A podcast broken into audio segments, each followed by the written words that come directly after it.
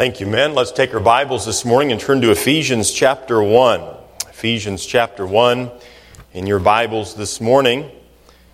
My nine year old approached me this morning and, and uh, she said, Daddy, I just love Harvest Fest. Now, remember, she's just a harvest kid. She gets to work one of the booths and help out and serve the teenagers that are coming as guests. And she said, Daddy, I just love Harvest Fest. And she said, don't you think, or how did she say? it? She said, Why do we only have it for one day? Because that's all we can take. that's why.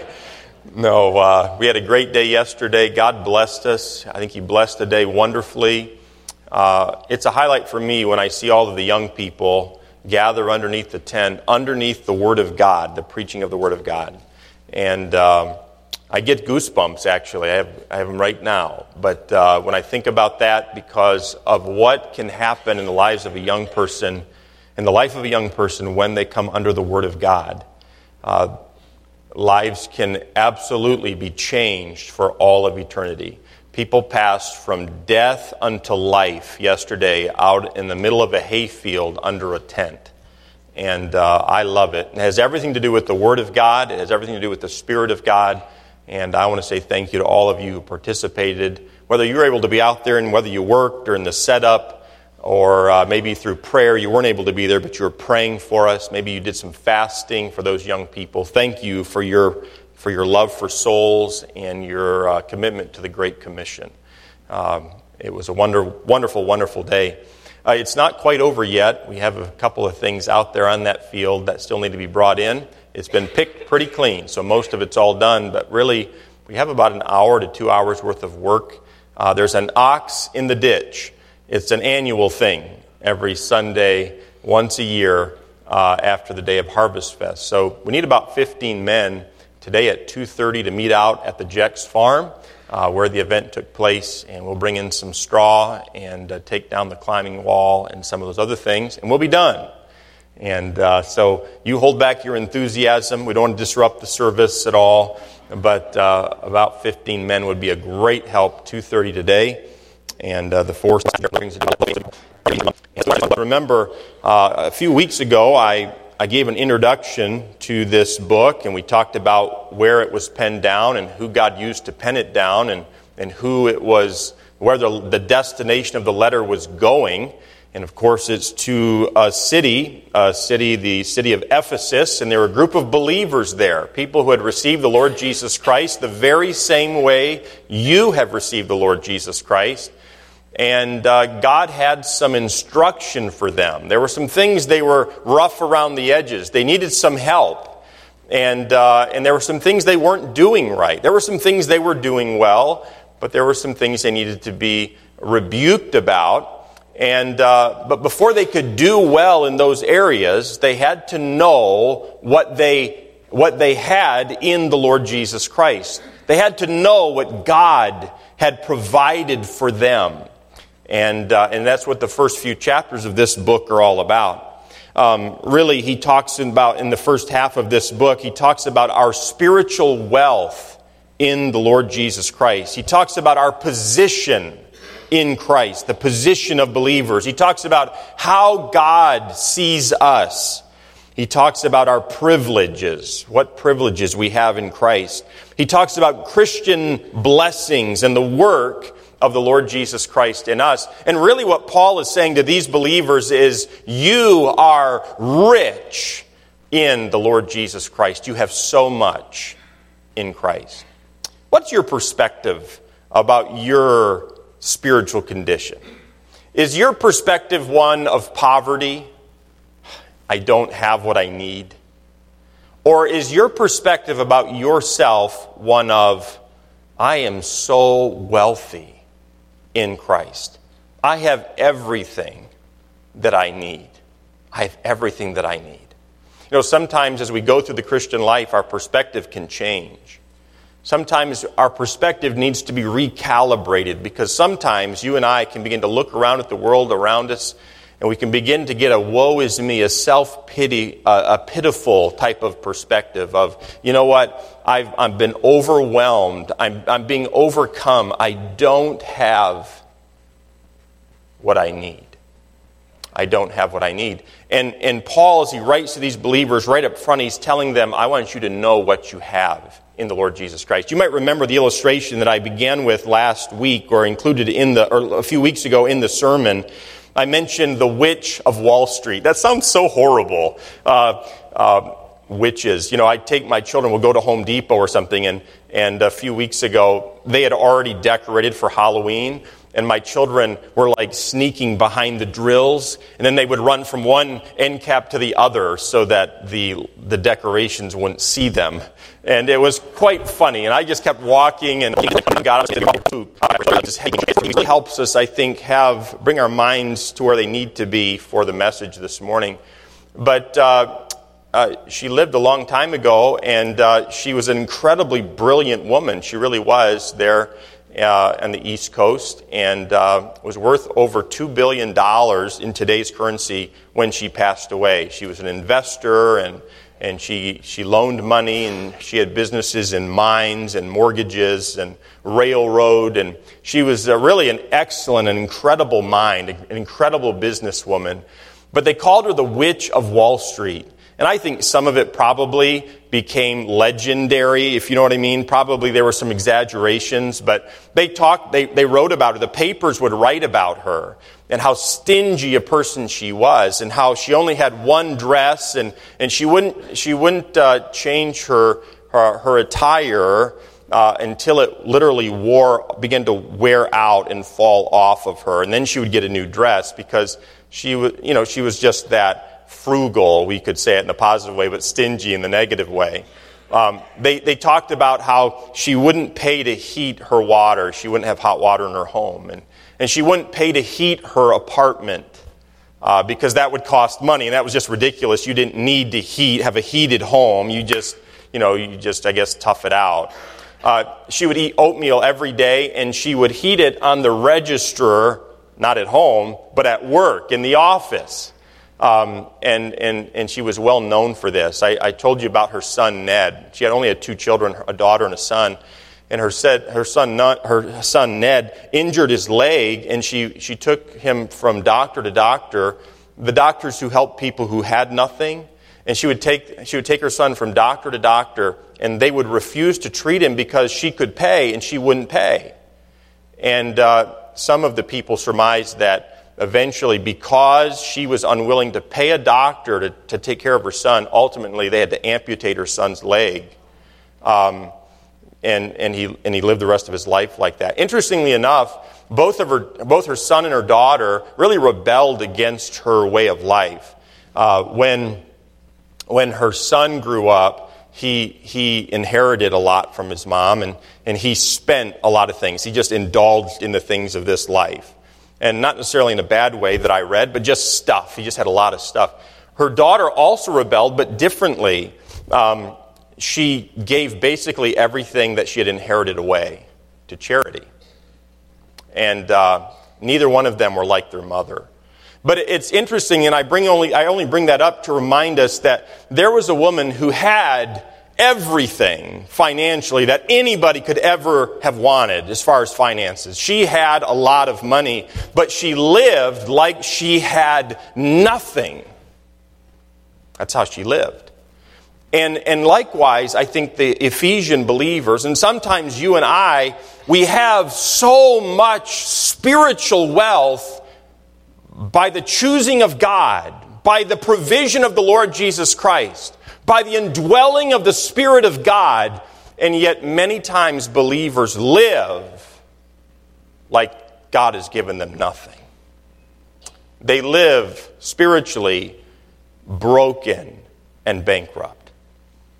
And, and Paul's, he writes to them, and he puts it in the positive, as we'll see this morning, this passage is so doctrinally rich.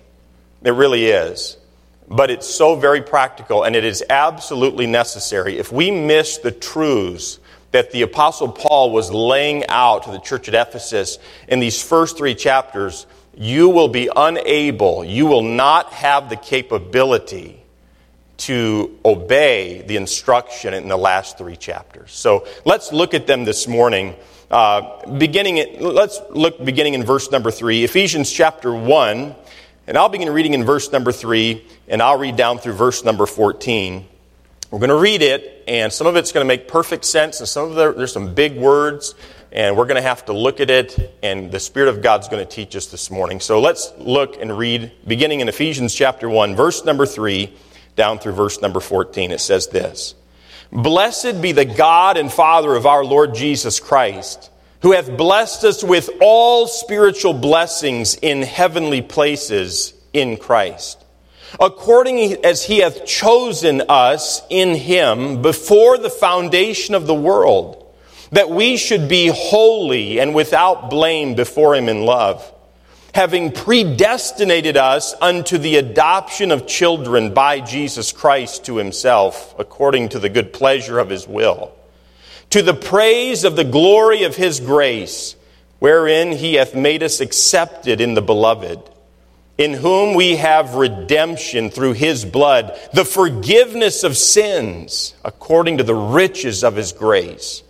wherein he hath abounded toward us in all wisdom and prudence, having made known unto us the mystery of his will, according to the good pleasure which he hath purposed in himself that in the dispensation of the fullness of the time of times he might gather together in one all things in Christ both which are in heaven and which are on earth even in him in whom also we have obtained an inheritance being predestinated according to the purpose of him who worketh all things after the counsel of his own will that we should be to the praise of his glory who first trusted in Christ in whom ye also trusted, after that ye heard the word of the truth, the gospel of your salvation, in whom also after that ye believed.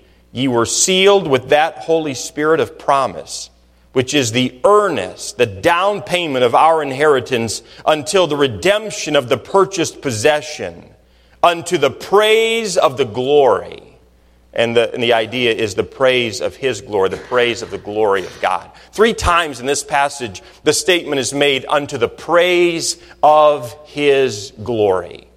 There are three truths I want to notice this morning.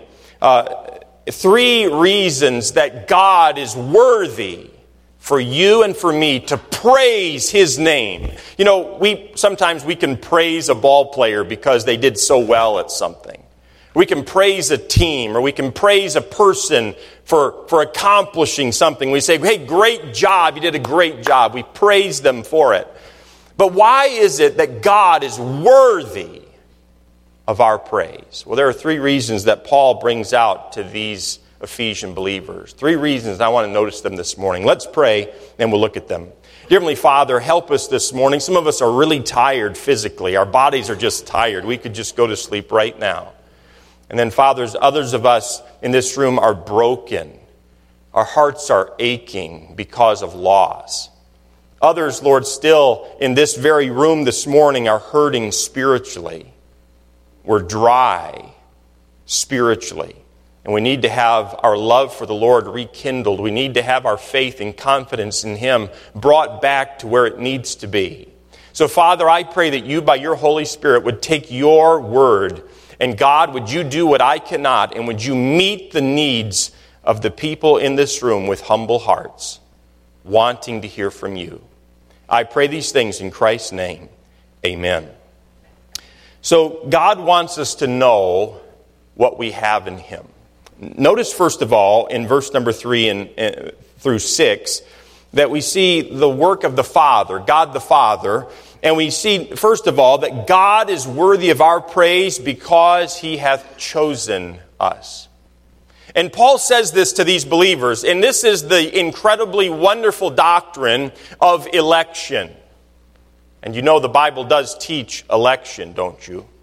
Sometimes in certain uh, circles, the word election gets a bad name, or predestination has gotten a bad name the sovereignty of God, the right of God to choose that someone can be saved. But I want you to know it's something the Bible teaches the doctrine of election. The doctrine of predestination is not one that you and I ought to reject. It's not one that you and I ought to be afraid of, but it is one that has confused or brought a lot of confusion into Christianity today. Save somebody doesn't mean that that person doesn't have a responsibility to believe upon the name of the Lord Jesus Christ or, or receive Christ as their personal Savior. And free will doesn't cancel out God choosing somebody to be saved. They complement one another, they go hand in hand. God, in fact, elects a person to be saved. If God has not chosen you to be saved, it's impossible to be saved, okay? God has to choose a person to be saved. But he does it in conjunction or in partnership with the person who exercises his God given capability to accept the Lord Jesus Christ as his personal Savior when that person, by God, has been awakened from their sin. This process, both the act of electing, God choosing a person to be saved, and that person's receiving the Lord Jesus Christ as their personal Savior happens at exactly the same moment. God, God the Father draws a person unto salvation. The Word of God produces faith in a person's heart. Faith cometh by hearing, and hearing by the Word of God. The Spirit of God allows a person to understand the truth about their sinful condition and that God is who He says He is and the Bible is true and that Jesus died on a cross and took the sins of the whole world upon His body. And at the same moment that that person is believing upon the Lord Jesus Christ, God elects to save that person. You see, the elect are the whosoever will that come. I believe that with all of my heart. Matthew chapter 28, or excuse me, chapter 11, in verse 28 through 30 says this. Jesus says, Come unto me, all ye that labor and are heavy laden, and I will give you rest. Take my yoke upon you and learn of me, for I am meek and lowly in heart, and ye shall find rest unto your souls. For my yoke is easy, and my burden is light. And so we find in this passage and in the Word of God, we find the Lord Jesus Christ repeatedly telling people, Come unto me, come unto me, and I'll save you. Come unto me, and I'll deliver you. Seek me, and, and I'll be found. And at the same time, the Bible teaches that God chooses to save people. Now, what I have not said is that God chooses to send people to hell. I don't believe anywhere in the Bible the Bible teaches that God chooses to send people to hell. The simple, wonderful truth of this passage that, that the Apostle Paul yearned to tell those believers at the, uh, who were part of the church at Ephesus. The simple truth that the Holy Spirit of God wants you and me to understand this morning. And this really is a simple truth, and yet it is a marvelous, overwhelming truth, is that Almighty God, who is holy, has chosen to save you. That's the truth. He has elected of His sovereignty and is of His right to do so. He has chosen to save me. That is an overwhelming truth. That is an incredible truth. And God is worthy of our praise because He hath chosen us.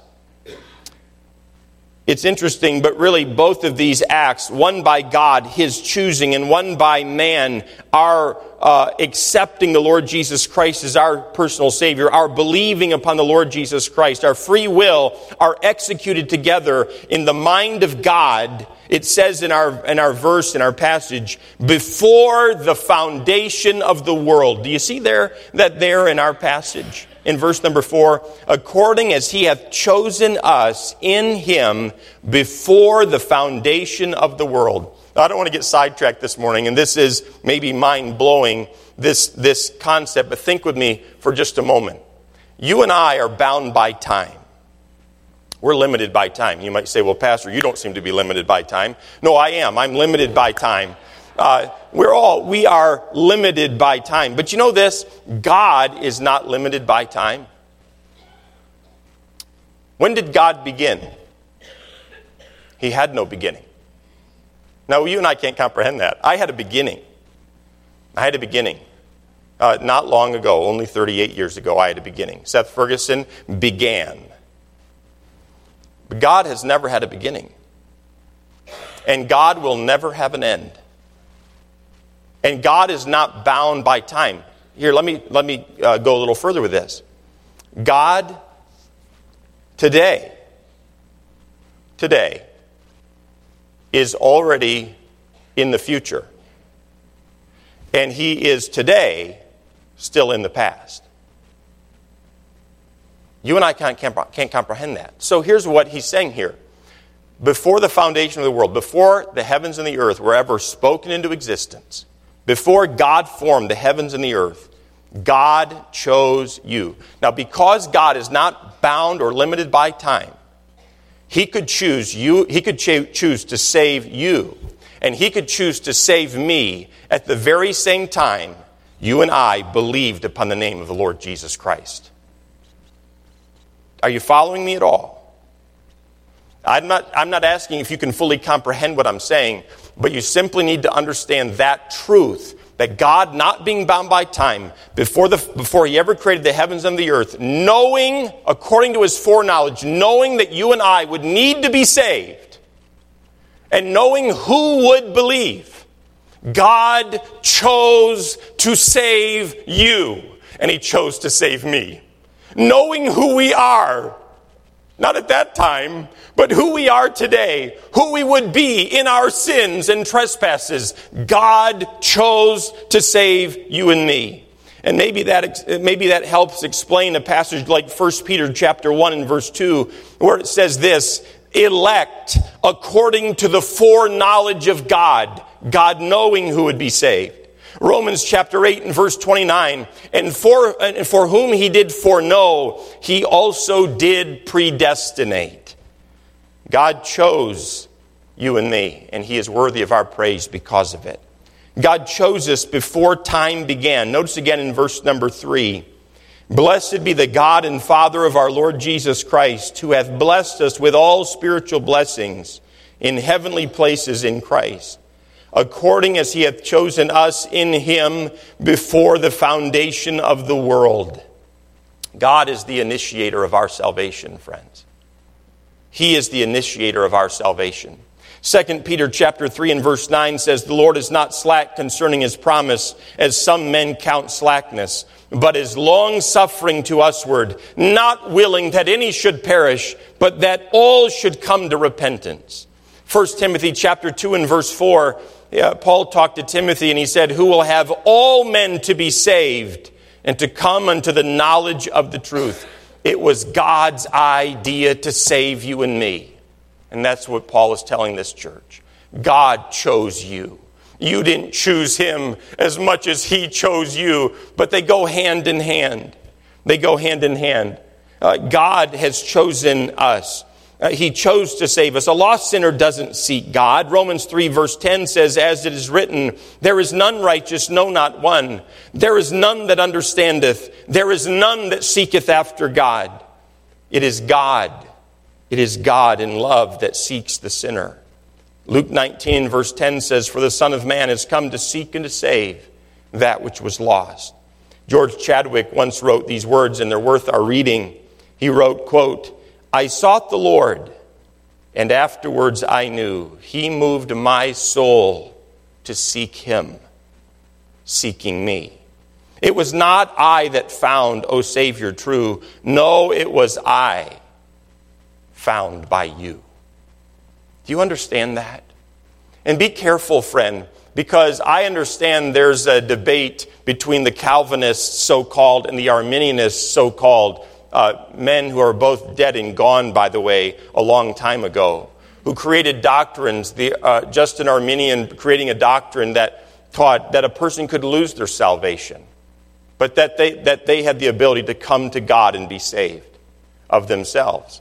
And, and John Calvin creating a doctrine, and this is a, uh, a very simple summary of this believing and teaching that God chose to save some people and chose to send other people to hell with no decision or opportunity for salvation for those people.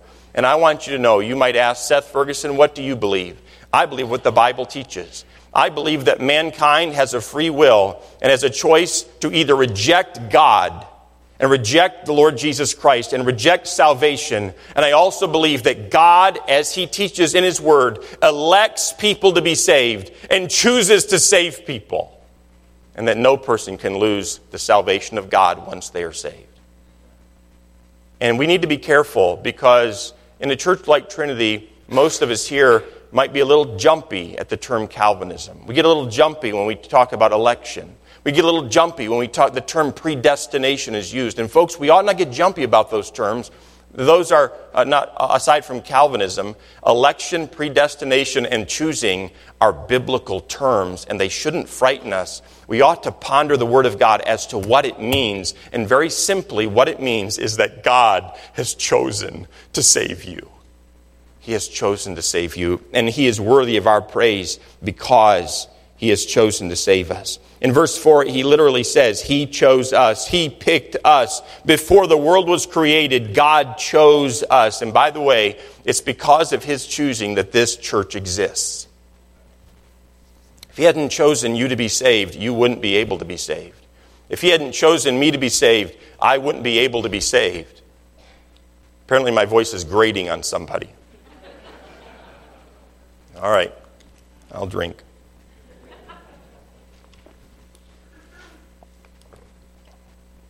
Is a glorious truth. God is worthy of our praise because He has chosen us. He chose us before time. Notice in verse number four, the latter part, He's chosen us to be sanctified. He's chosen us to be holy. Look, look at verse four, the middle part. Uh, that we should be holy and without blame before Him in love. Now, you think about this. These Ephesian believers might not have comprehended this. They might have been going through their daily lives without thinking about this part of their inheritance. They, without thinking that God has made a provision for me of His own choosing. He has chosen me to be holy. He's chosen me to live a life that is blameless. And, it, and he also tells us at the end of verse number four what motivated God to choose us. Why would God choose us? And there's a very simple four letter word at the end of verse number four. And the, and the word is love.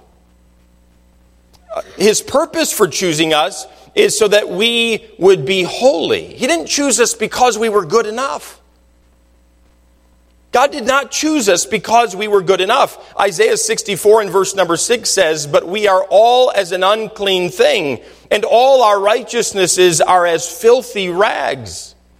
And we all do fade as a leaf, and our iniquities, like the wind, have taken us away. Jeremiah the prophet talked about our hearts, and he says, Our hearts are desperately wicked. He says, our hearts are deceitful above all things and desperately wicked. Who can know it? Romans 5 8 tells us, though, but God commendeth his love toward us, and that while we were yet sinners, Christ died for us. And so we have been called by God unto holiness. We have been chosen by God to be holy, to be a peculiar people, to be blameless. And God desires for us to be separated from worldliness, from uh, antichrist like things. God is holy. And by the way, this truth, the holiness of God, is the standard. And this truth alone should motivate us to be intolerant of sin. And I should qualify it by especially pointing out being intolerant of sin in our own lives. You know, sometimes, sometimes God's people can, we can talk about the sin of the world around us. And, and, and, sin ought to grieve our hearts no matter where it's found, but sometimes you and I can be good at seeing sin in the lives of other people. And, and, and sin in the lives of people who are unsaved and sin in the lives of peop- other people who are saved and thinking, well, I don't know why they do that, or I don't know why they watch that. I can't believe that they would listen to that. I don't know why they don't have the same standards in their lives than I do. Listen to me very closely. The holiness of God and Him choosing us to be holy and to be blameless ought to build up an intolerance in our hearts for sin, especially in our own lives.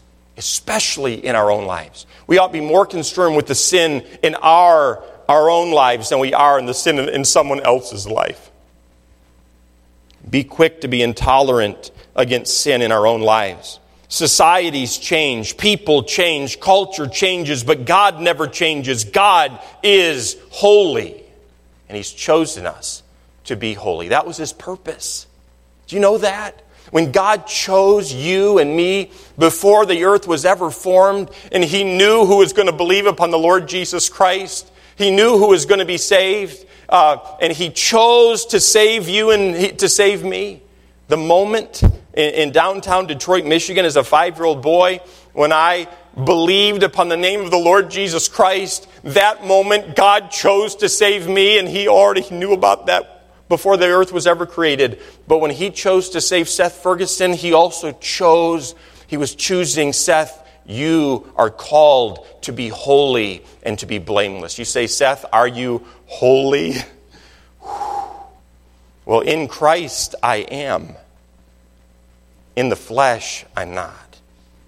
Someday, and by the way, someday that's why we're going to be given new bodies when we get to heaven, because uh, when, he, when we're given those new bodies in heaven by the Lord, uh, and that's why these old bodies can't enter into heaven's gates because they are defiled and they're wretched. And there's a battle that takes place in this body every day, a spiritual war. Like I was reminded this morning, and Paul talked about it. He said, The things that I would do, I don't do, and the things that I ought to be doing, or the things that I do, I ought not be doing. And he said this, O wretched man that I am, who shall deliver me from the bondage of this death, this flesh? Hey, listen, if the Apostle Paul struggled like that, I guarantee you, you and I struggle like that. And there's a war that goes on in our bodies every day between the Spirit of God, the Holy Spirit of God who lives within us, and between this old, wicked flesh that wants to go back and feast on the things of this, of this world. God has chosen us to be sanctified, to be set apart from this world. He's chosen us. He's chosen us to be holy. Are you, are you committed to that? Do you know that? Did you know that? That God chose you, and not just chose to save you from death and hell to come, but that He's chosen you to be holy. Did you know that? And by the way, it's going to happen. You're predestined to it.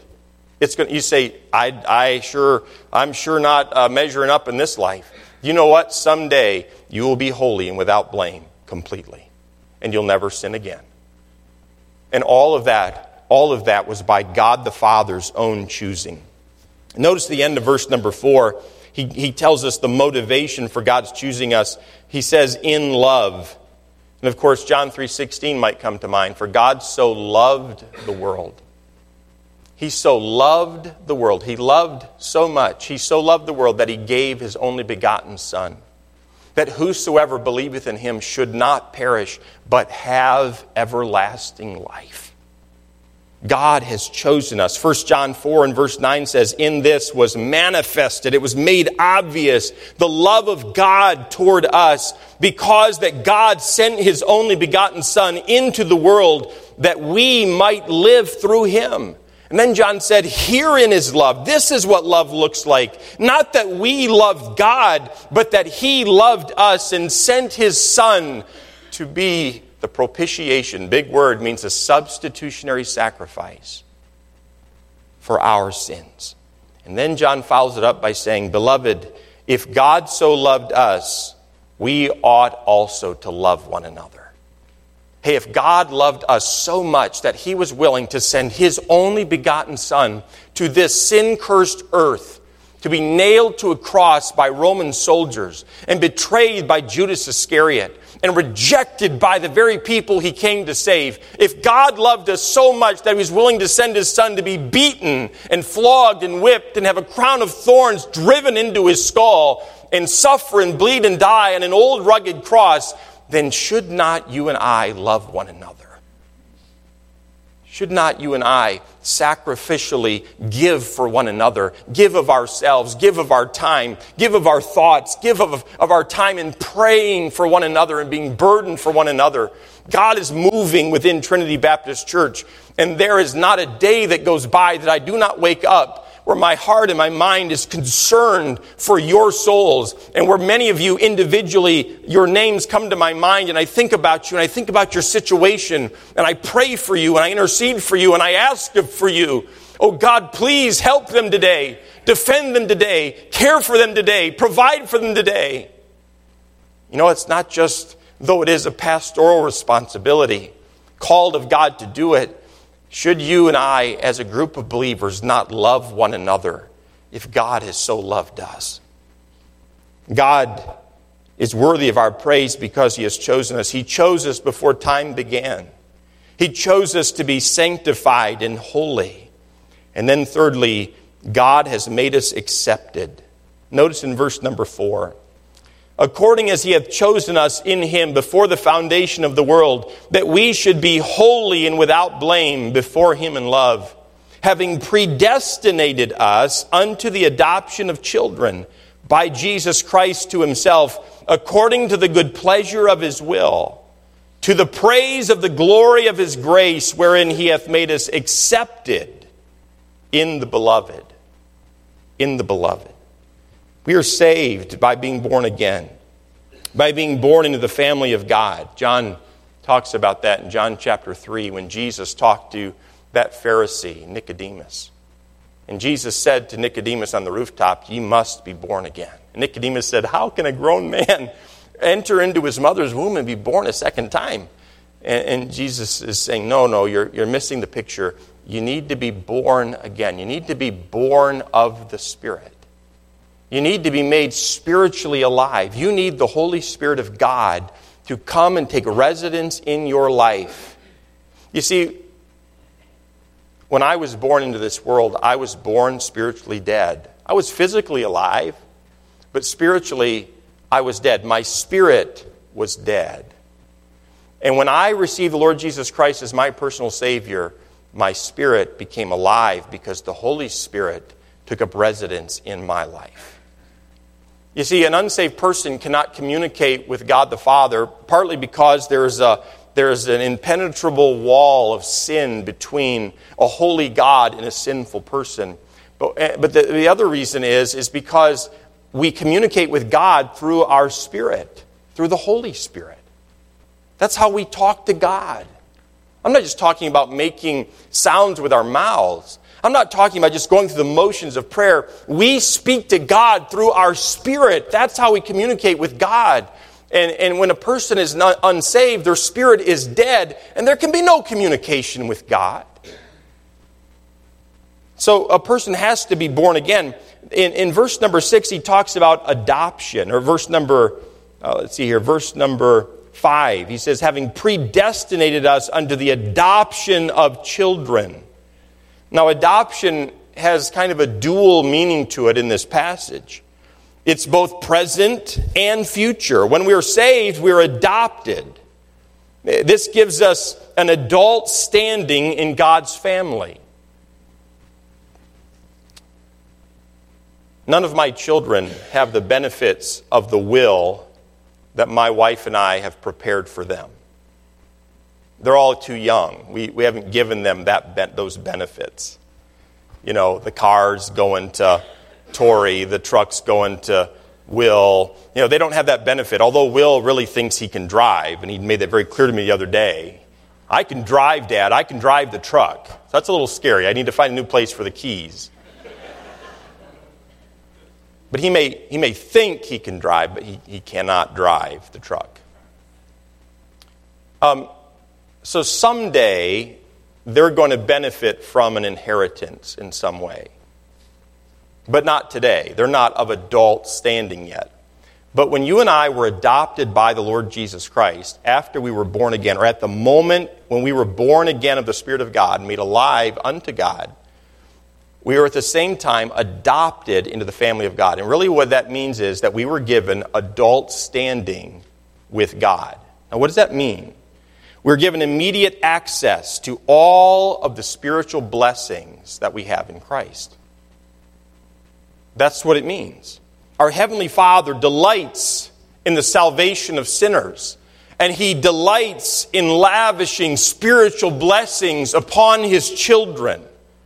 He says at the end of verse number five, according to the good pleasure of his will. Do you remember the announcement of the Lord Jesus Christ, of, of Jesus' birth in Bethlehem? Do you remember that? The, the angel of God announces it to the shepherds that are standing there on that hillside. And then the heavenly hosts join in with the messenger of God. And it says in Luke chapter 2 and verse 13, and suddenly there was with the angel a multitude of the heavenly hosts praising God and saying, Glory to God in the highest, and on earth peace, goodwill toward men. Goodwill toward men, peace, goodwill toward men. Friends, this is what he's talking about in this passage where he makes the statement, according to the good pleasure of his will. God, it has pleased God to choose us. It pleases God to choose to save a person. Whosoever will may come. And when a person drawn of the Father, uh, faith uh, uh, produced by the Word of God, the Spirit of God allowing them to come to understanding that this is the truth. I am a sinner, and God is who He says He is, and He sent His only begotten Son to die on a cross to save me from my sin. When a person comes to that understanding, and they, in humility, at the very moment they believe upon the name of Lord Jesus Christ, God chooses to save that person. He elects to do so.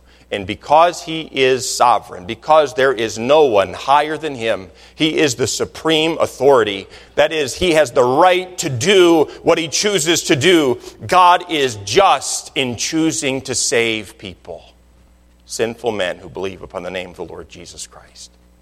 And he elects to do so. And at that very moment, he adopts us. That is, He provides for you. He gives us access by His Spirit and by His Word, by the Lord Jesus Christ, Christ in us, the hope of glory. He gives us access into all of the spiritual blessings that we need, so desperately need, to be victorious in this life. I'm not going to go any further. I have two more points. But I'm going to stop there this morning. And I want us, as we go from this place this morning, just to rejoice in the simple truth that God has chosen to save me. He has chosen to save me. And next week, we'll look, Lord willing, we'll look at what Jesus Christ accomplished. And we'll look at what the Holy Spirit did in our salvation, sealing us unto the day of redemption. Sealed, it's a done deal, never to be lost. Never to be lost.